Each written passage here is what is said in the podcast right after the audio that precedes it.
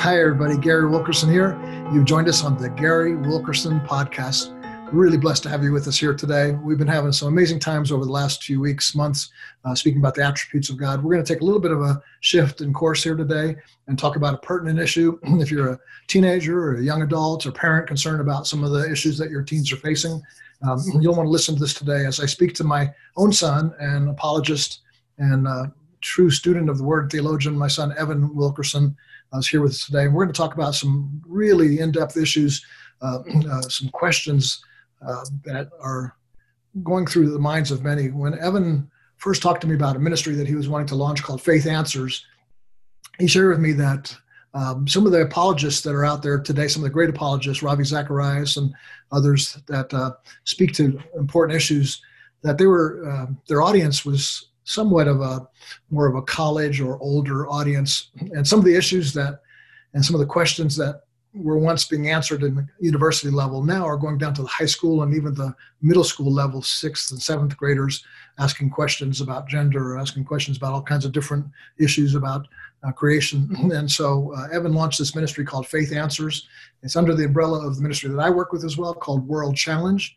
And um, Evan was with us once before. He, sharing, he was sharing his testimony uh, about how he had gone through drugs and alcohol and living a, a just a, a, reckless prodigal son life, and how Jesus brought him back, and now in full time ministry. Couldn't be more prouder of all my children, and my son Evan is certainly included in that crowd of people that I'm so so proud of. And uh, his podcast that he did with us about uh, dealing with family addictions uh, was I think our second highest ever watched podcast. Over 10,000 people viewed that.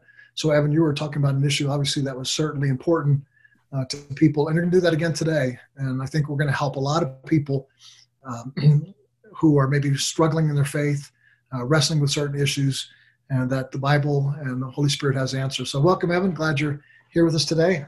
Happy yeah, thanks, Dad. Yeah, thanks for having me. It's good to be here. Yeah, thank you.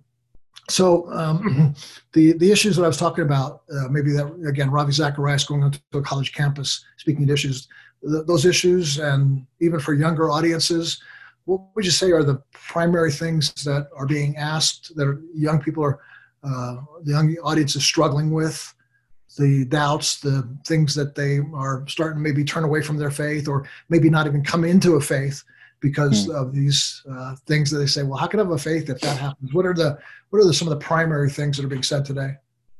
Yeah, and that's interesting that you said that it's um, questions that have been taking place in college campuses because I've I've uh, watched a lot of these uh, videos and uh, seen the research of the questions that are being asked in college, and now working with high school students and going to youth groups and and listening to their questions it's amazing how similar the questions are that there isn't much of a disconnect between the questions that teenagers are asking at a younger age and then these uh, college level students uh, who are yeah. getting all of these challenges by you know say atheist professors and this secular worldview um, yeah it's kind of sorry to interrupt but it's kind of scary when you know for a parent or even a you know young student uh, just to begin to think that you know those were issues you didn't have to face till you went off to college campus. Now now you're facing them in sixth and seventh grade, and you know uh,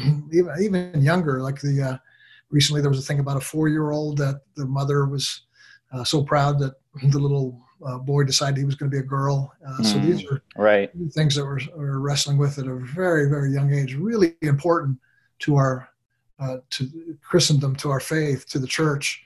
Mm-hmm. That, that if we don't come up with something to counter what's happening in culture, we're we're facing a real uh, continued declension in in the church, and therefore, once the church declines, the society declines even more because there's no uh, there's no nothing to hinder it from or or bless it to become what it's God wants it to be. So mm-hmm. again, going back to those questions, then, so the, the, younger audiences are facing these issues, and what are they?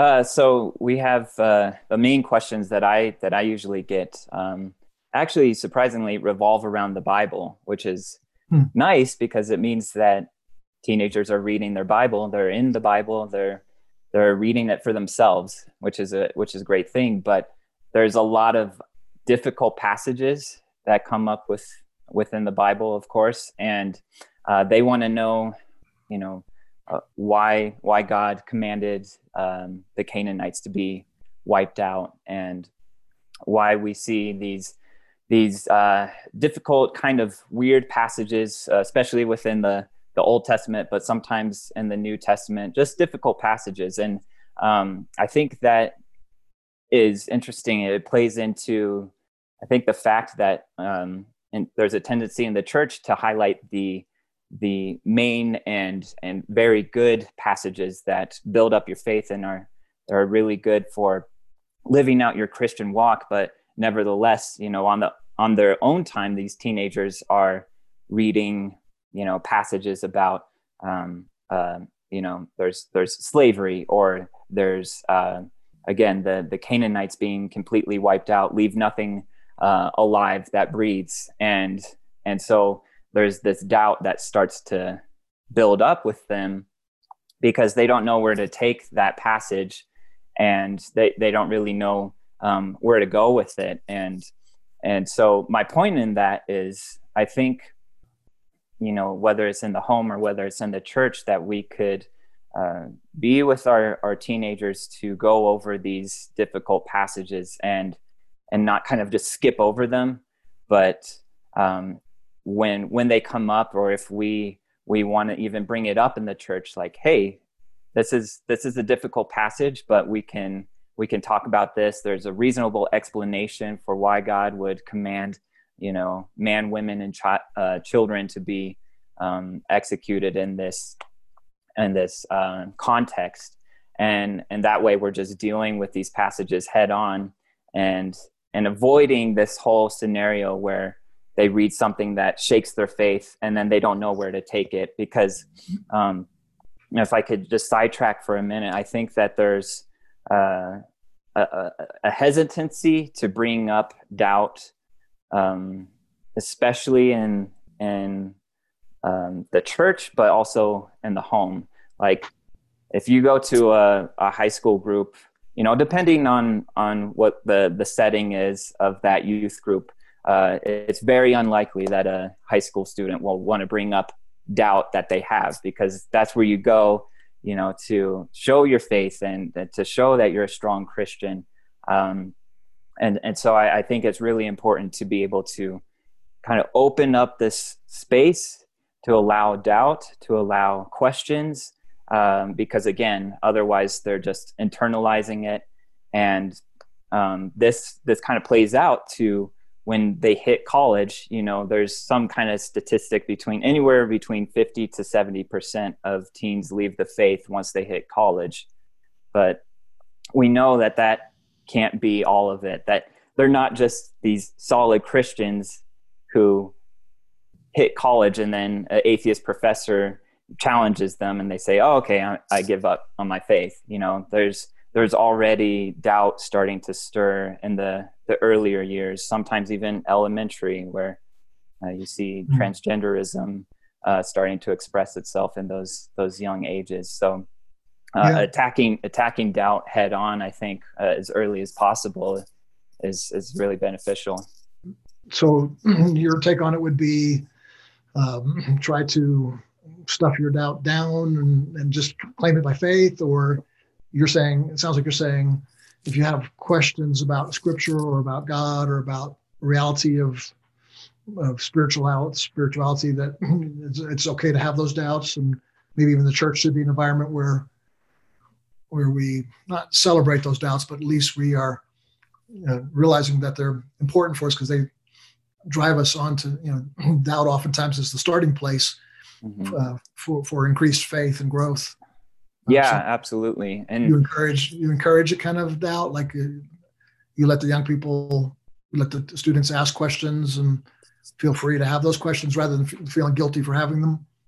Right. Yeah I, I wouldn't say come on everybody let's have doubt but just knowing that doubt is naturally going to rise right? Because in jude it says um, to have mercy on those who doubt and mm-hmm there's not one Christian who hasn't struggled with doubt before, but there's this um, misconception that within church, you know, if if you start asking, well, like, why would God, you know, command such a thing, or or um, how could it be possible that all the animals fit on Noah's Ark, kind of thing. You know that that these are real questions that they they want to know uh, answers to, and and to kind of shame them. Not that uh, churches do that. I'm I'm not saying they do, but uh, for the teenager, they at least feel like they might be shamed if they have doubt. So um, I always like to uh, start by saying, you know, uh, after I give my presentation, we're going to do 20 minutes of Q&A. Ask whatever question you want, whatever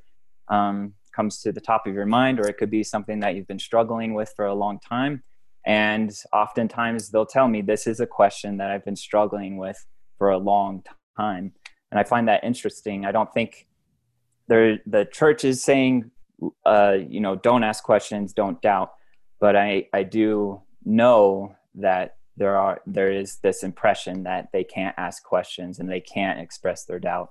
Yeah, you seem to be speaking about more um, like a Christian audience, um, right? Are, are, there diff- are they different um, problems, different questions being asked, like on a maybe in a secular campus as a or, or, among Christian students? Like you know, for instance, somebody somebody that is you know is not raised in a Christian home probably not going to ask the question about Canaanites because they don't probably know who they are you know, and you mentioned earlier that they're, you know, they're reading the Bible and, and stuff like that. that. Those would be more uh, kids growing up in a Christian home. Is that correct? Sure. Yes. Yeah. Okay. So let's talk about that first. So in in the Christian in a Christian culture, Christian home, Christian school, students that go to Christian church. Um, so they're asking questions. It sounds like the first thing you said then was that it had to do with the um, authenticity uh, of Scripture. That you know is, is, is scripture reliable? And then it sounds like there's a second question in there as well. If it is, if this is an infallible word of God, then what kind mm-hmm. of God does these kind of things? Um, allows ch- children to be killed, cattle, sheep, mm-hmm. um, or you know, um, the, you know, some of these things that seem, uh, you know, pretty horrific in in our worldview. Mm-hmm. Uh, so, so that that's the number one thing you think it is. That just is doesn't that go to the, the bigger question of uh, you know if God is good, uh, how can He allow evil? Is yeah, there's yeah, definitely. There's there's a, a mixture of uh, difficult passages within the Bible, and then that kind of leaking over into how can God allow evil, or why why is there suffering and evil if a good, loving, uh, merciful God exists, and um, so and that that also is actually in a way uh, divided between um, the main questions that Christian teens are asking and the the main challenges and objections that non-Christian teens are are asking. So um, the, most of my work is with Christian teens, but I've I've read a lot of statistics that say that the main objection uh, for non-Christian teens is that God uh, or there's too much evil in the world, so God doesn't exist. Um, so so in a way, that's that's the main objection or the main challenge for both Christian teens and non-Christian teens. Uh, in one way, it's connected to um, why there's evil, why there's suffering. Um, so so for let's let's go back to the the Christian teen problem yeah. with with all of these difficult challenges. Uh, we'll we'll we'll take that example of God commanding the Canaanites to be to be wiped out. Um, so I, I, think it's really helpful to go to culture and context, of course. Uh, don't just read it and skip over it, but there's really good answers uh, to mm. these difficult passages. And when you read into the Canaanite culture, um, you see how wicked and detestable. You know, God God says their practices were detestable. And, and so you say, okay, well, well, why were they detestable? What did they do?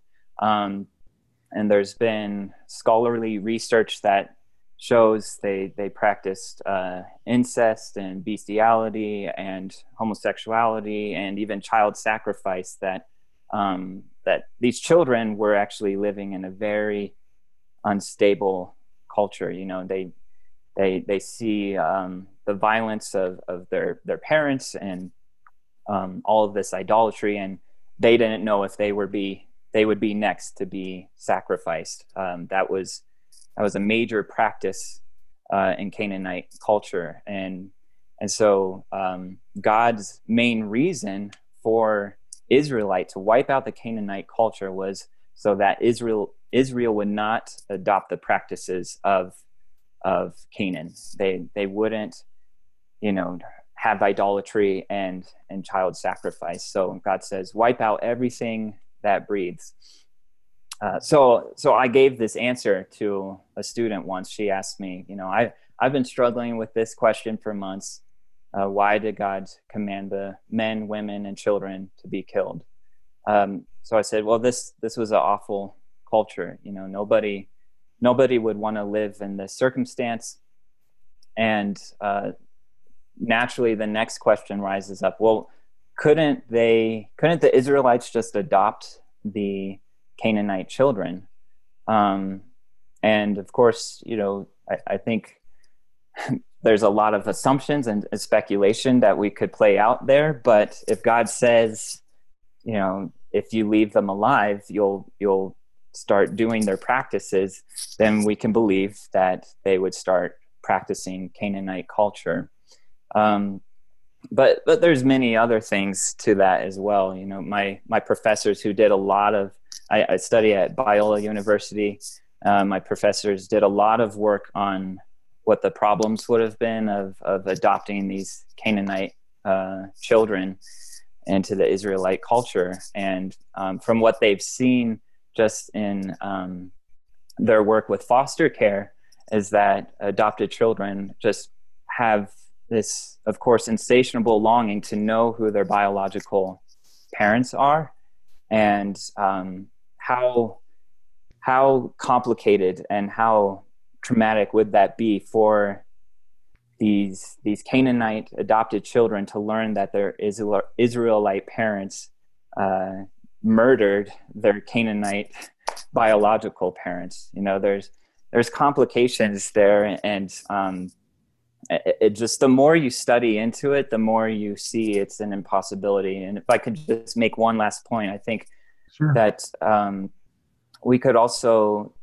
paradoxically see God's grace towards these children, and that for hundreds of years, this ongoing detestable practice of children being sacrificed and idolatry and incest, all of this happening, God God cuts it off, and um, I, I believe that children inherit eternal life uh, if if they are are killed as as children. Um, you know, Jesus says that uh, let the little children come to me, for they will inherit the kingdom of heaven.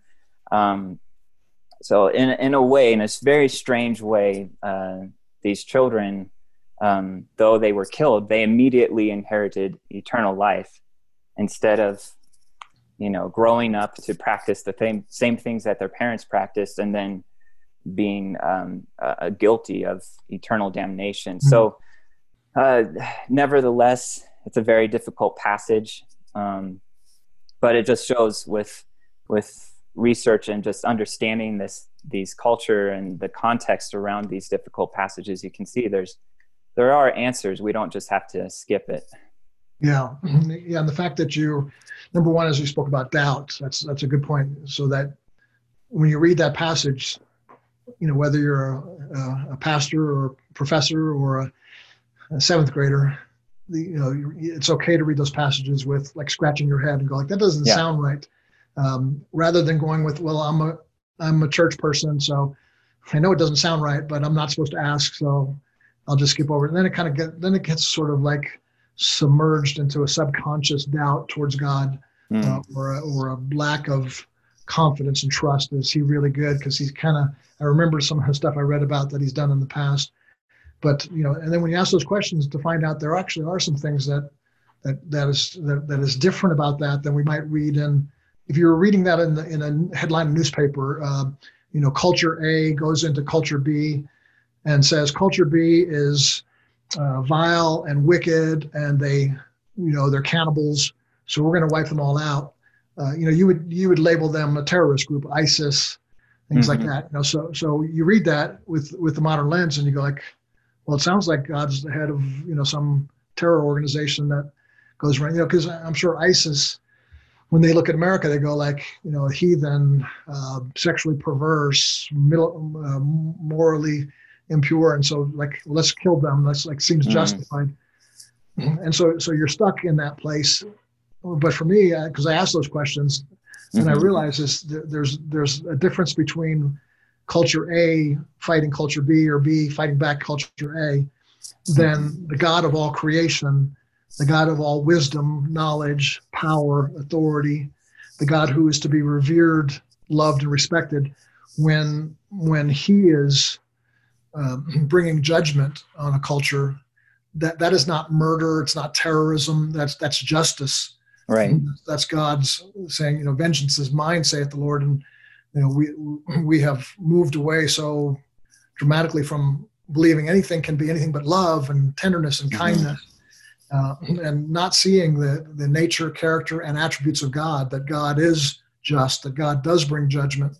And I was reading I've been reading the book of Jeremiah lately and you know just throughout the whole book every time Jeremiah prophesies about what's going to happen to Israel God doesn't say you know these Egyptians are going to get you if you don't repent or the Babylonians are going to you know lay a siege against you and you're going to get in a famine so be careful he mm-hmm. says i'm going to bring a siege you know against you i'm going to bring the egyptians i'm going to have the babylonians come and i'm going to have the, the king nebuchadnezzar attack you and there'll be plague and there'll be famine there'll be mm-hmm.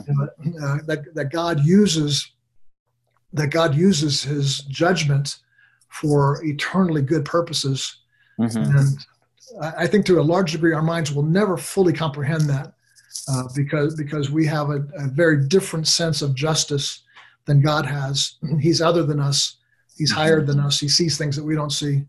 I think you you suggested some things that I think are glimpses of what God could see, like like what could happen to these children. What would the future be? What if they were enculturated with the Israelites? What would happen to Israel? Um, mm-hmm. you know, and of course, God wanted to protect Israel because Israel was the only true representation of God on earth. And so if, yeah. they got um, if they got wiped out by enemies or if they got so um, immersed in the cultures around them, that's why God's judgment was so fierce when they did that, then there would be no testimony on earth to God's love or his power, or his grace, his goodness, his mercy, or or the lineage of things to come that even as we read the uh, lineages that you know led up to Christ, that he kept that pure line, the house of David. So there, Mm-hmm. There's a lot, a lot to say there, but I'm glad you're saying that it's, it's okay to ask those things, and I'm glad you're working hard to come up with answers and then sharing. I might recommend that not only somebody like yourself um, studies and comes up with answers or tells them answers, but but actually you're teaching them as well. Like like they're they're mimicking you or copying you. Like oh Evan, you had these questions. Uh, mm-hmm. Your dad Gary, he had these questions, and he didn't stuff them, hide them, or run from them, or start denying his faith.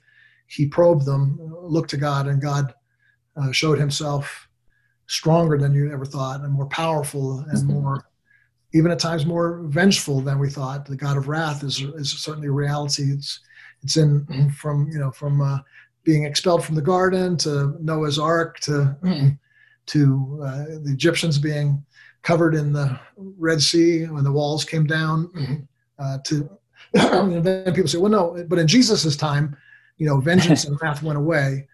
But we hmm. see Jesus speaking about, you know, he prophesied that in AD 70, he didn't say the date, but he said in this within within this generation, um, you know, the, the, these walls, not one stone will last upon another, and you to run to the hills because, you know, something is coming, uh, judgment mm-hmm. is coming on Israel, and so even Jesus was like was prophesying after the cross, there would still be these things that may seem harsh to you, but for my divine purposes are, are good. And then even on into the book of Revelation, you see right. this incredible, incredible thing.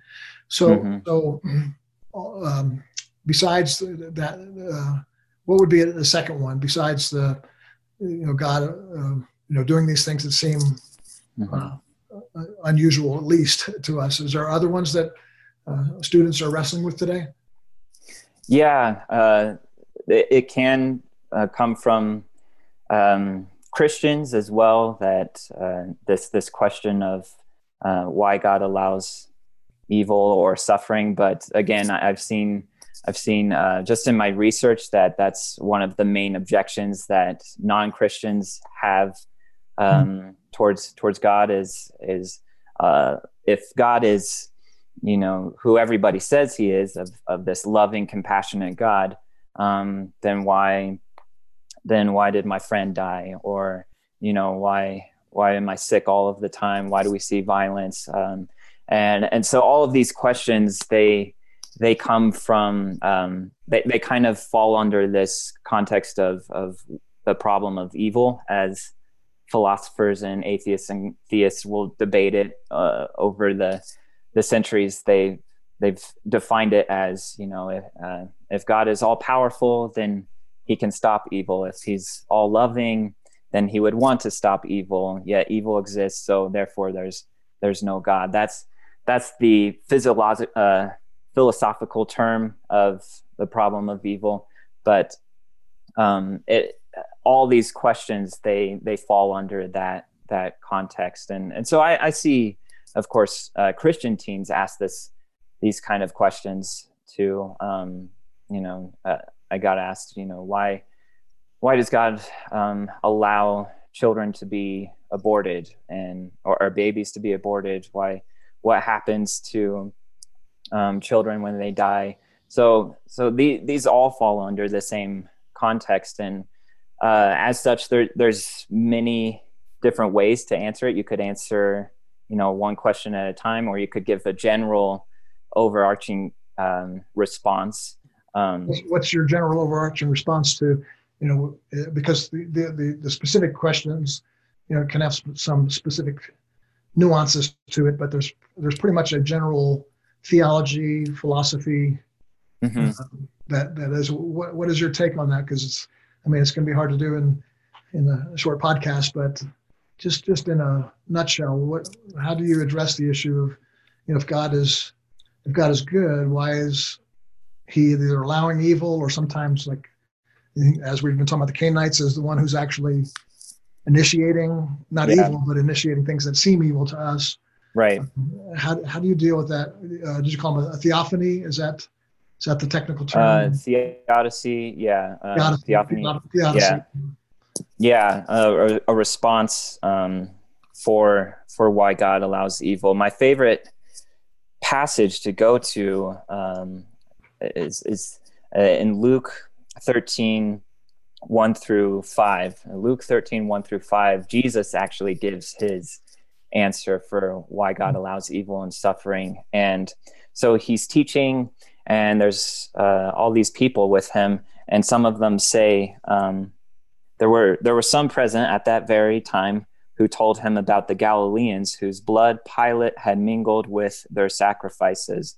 Um, so apparently there there were these Galileans, and and Pilate murdered them, and then he you know did this very strange thing of uh, mingling their blood, and um, that Jesus's response is so so blunt. It almost seems a little harsh, but let's see what he said. Uh, in verse 2, he says, um, Do you think that these Galileans were worse sinners than all the other Galileans uh, because they suffered in this way? he says, No, I tell you, but unless you repent, you will all you will all likewise perish. Or those 18 on whom this Tower of Siloam fell and killed them, do you think that they were worse offenders than all the others who lived in Jerusalem?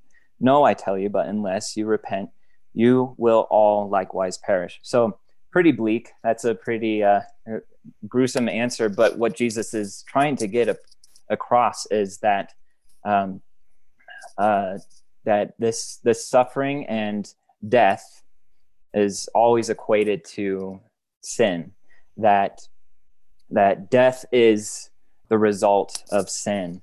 And um, usually, when people suffer or they see other people suffer, it, it's, you know, how could this happen or why did this happen?